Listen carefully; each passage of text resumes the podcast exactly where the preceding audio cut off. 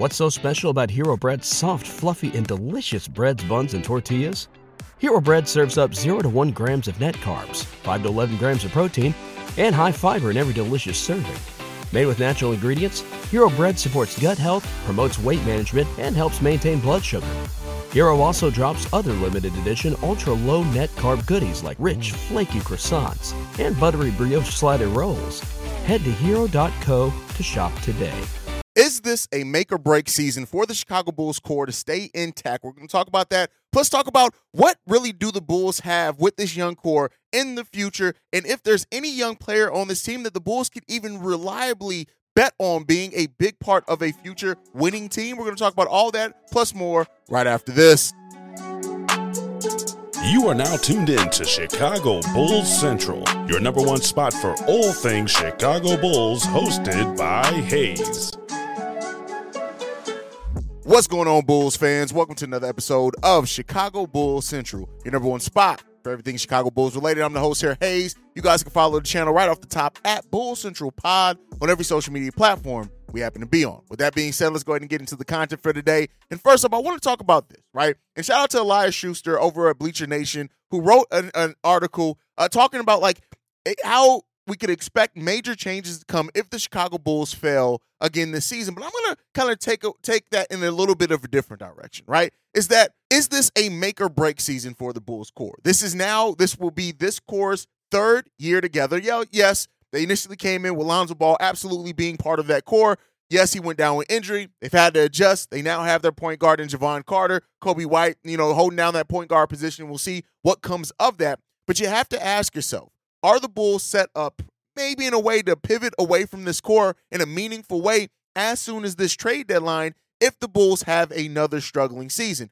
And kind of the way the reason why my thought went into that is we know we had the uh the quote from Zach LaVine a few weeks ago in which he says, you know, you know, where there's smoke, sometimes there's fire, but he doesn't see anything happening anytime soon with him. But you got to look at that and say that AK and Eversley have been listening to deals with Zach LaVine. And like I've said it, during that time when that came out, they should be listening to any deals that come in because you never know what could happen. This team is not at the level, has not showed itself to play at a consistent level to where anybody on this roster is untouchable. That includes Zach LaVine, that includes DeMar DeRozan. Nobody is untouchable on this roster. Should not be in the right deal. That does not mean that you're looking to move everybody. It doesn't mean that you're going to trade anybody for whatever the best available package is. It just means that for the right scenario, anybody can get got, right?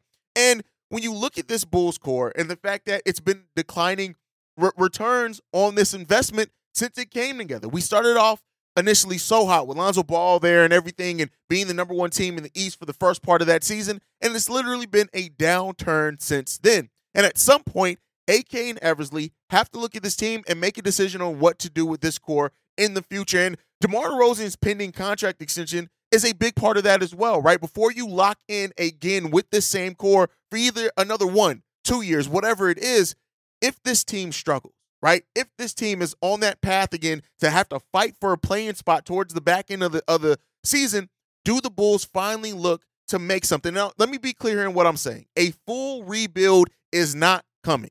It's not happening with this front office. It's not how AK does business. The closest thing we got to that is his first year here when he traded uh, Wendell Carter and everybody kind of moved on from that. That's the closest to a full rebuild that we're going to get from this front office. I want to be clear and very poignant with that. It's not happening, but that does not not mean a major retool cannot be coming. And so, the how much longer can you invest in a, in a, in a core that has shown you up to this point that their ceiling is a first round exit? Now, could that change? Yes, and we've talked about the reasons and ways that that could change hey, this team playing a little bit better together, right? The additions of Jevon Carter, Torrey Craig, how much the, those margin areas absolutely do help this team is going to pay off. Can Billy Donovan actually adjust his system to use the skill set of these players a little bit better, right? Those are things that could up the ceiling of this Bulls team on top of the young players developing and hitting leaps. But if this team struggles yet again, right? If we have another struggle, another season where when it comes down to it, after December, we're fighting to just make a play in, you may look for you may you may try to start looking at other things and other avenues there. And so this Bulls core, right? When you look at it, Zach LaVine, Nikola Vucevic, DeMar DeRozan, they have their absolute flaws. And while some people say you can never win with the core that the big three don't, or the the, the core three don't play defense, which uh, you know it is what it is. There, you you have to start asking yourself, and like uh, the fans are having these conversations, right? So you would hope that a front office that are paid millions of dollars to run and operate a team are having these same conversations. You have to decide at some point right? What what are you willing to keep investing into something that is just not going to you can rehab a house so much. You can keep tearing it down, you can go through several remodels and you can make certain, certain things prettier. But sometimes you just got to rebuild. Sometimes you have to rebuild. And so by that, again, let me be clear. I do not mean that a rebuild is a full rebuild is coming for this roster, but I mean you may have to rebuild and retool this core. And so that is what, you know, coming into the season, I hope that AK and Eversley are evaluating it because this is the year, as well as I've said and been saying for a while, we have more assets right now in exceptions than what we've ever had. And the roster's pretty much set. Yes, we still have one open roster spot left, but even with taking that, you take that veteran minimum contract, we still have the full biannual exception. We still have a $10 billion disabled player exception. We still going to have about half of a mid level exception. All those are tools that the Bulls could use at the trade deadline if needed to add to a contract or anything else to facilitate deals happening. Now, I'm not calling or saying that the Bulls are going to be extremely active at the trade deadline again, but at some point, you have to ask yourself, when is the point of no return, right? When is the point of you have to realize that the time and effort, energy, money that you invested in this core is not going to yield the results that you ultimately want? Bulls, you know, Bulls fans, they feel it. We're in basketball purgatory in a lot of ways. The worst place that you can be is middle of the pack. That is the worst place that you can be, right? The Bulls are bad enough, at least so far, until we see change coming on the court. We've been bad enough to where we don't have lottery picks, right? We're right outside that lottery and we're not good enough to make it outside the first round or to make a run in the playoffs, right? And that is one of the worst places you can be, especially while you still have first round picks that are owed to other teams. Some point the Bulls have to make the decision, and the biggest question I'm going to ask you guys today is: Should this be a make or break season where you have to make an adjustment with your core? Right? Some people would say trade Zach LaVine. Some people will say don't re-sign DeMar DeRozan. See what you can get for him in the trade market. Some people will say you probably shouldn't have re-signed Nikola Vucevic. He's on a reasonable contract. Can you move him? Can you pair him with something? At some point, you have to make that decision, and at some point, you have to p- pick a path. We've tried to live in this two different areas, and we haven't. And that brings us to the next topic, right? And why I don't think a entire full rebuild is coming because the Bulls do not have a young star that's worth rebuilding this roster around right now. We have Coby, who's showing some promise, showing some development, has still tons of potential left in him. We have Patrick Williams, who we all know has has not been showed the consistent level of effort, aggression, or those type of things. Hell, he earned the nickname Passive P, right? Um, but still has tons of upside. You have Ayo Dosunmu, who doesn't have as much upside, but still can be a change of pace defensive nightmare at that guard position. You have Julian Phillips, who was our, our second round pick that we traded into this year, who, at least in, in Summer League, showed maybe those concerns around his shot making weren't as valid considering how he changed the shot in college. And he's going back to his high school shot. I do think that Julian Phillips has the potential to be a really big, you know, still in this draft, right? If he really hits that potential with his defensive ability and things like that. But the fact of the matter is, in Dalen Terry, I think I miss uh, Dalen Terry, who, again, defensively can pass, can get out in transition. That shot still needs a lot of work. They have not, we do not have a young player that has shown enough, whether it be via the coaching staff not running enough for him, the development, us not having a, a mind on player development. We have not shown or had a young player that has shown enough to say that comfortably we can go forward with building around this player. That's why a full rebuild is not coming out. Is why one to two of Zach LaVine, DeMar DeRozan, and Nikola Vucevic are all but guaranteed to remain on this roster no matter how we struggle. Because until we get that player that shows that they've that they've made and that leap is going to be something solid and consistent, I don't see a experience the thrill of March Madness. If you're still out on the hunt for a sports book to call home Bet the nonstop action of March Madness with MyBookie. Enter the bracket contest for a chance to take home prizes up to $25,000 or pick from a huge selection of straight bets, props, and odds boosts. Whatever your style, MyBookie makes it easy to play your way and get paid. Sign up now and take advantage of our generous welcome offer to score a massive first deposit bonus up to $1,000. All you have to do is claim the code Bull Central But the fun doesn't stop there. Get up to the minute odds, free bets, and expert predictions to help you decide who to put your money on. The best part about my bookie, you can bet on anything, anytime, from anywhere. Use the promo code Bull Central to secure your limited time welcome bonus today. Okay, moving and pivoting from players that, and Zach LaVine can be a top 10 player in scoring. DeMar DeRozan, one of the most consistent players, is going to always be efficient, get your points, get your buckets, things like that. Nikola Vucevic, a top center at his position. They're not going to move on from all three of those players until one of these young players steps up in a meaningful way, in an evident way. And so that is one of the things as well as that we hope going into the season with a better mind on development, a better mind with the player development coach, that we start getting better things out of those players, right? You put them in better situations. Coby White, who showed so much growth last season and then came on as a start, as a scorer on the on the back half of that season, can he be that consistently now for a full season? Because if he does, maybe he does make somebody else redundant, right?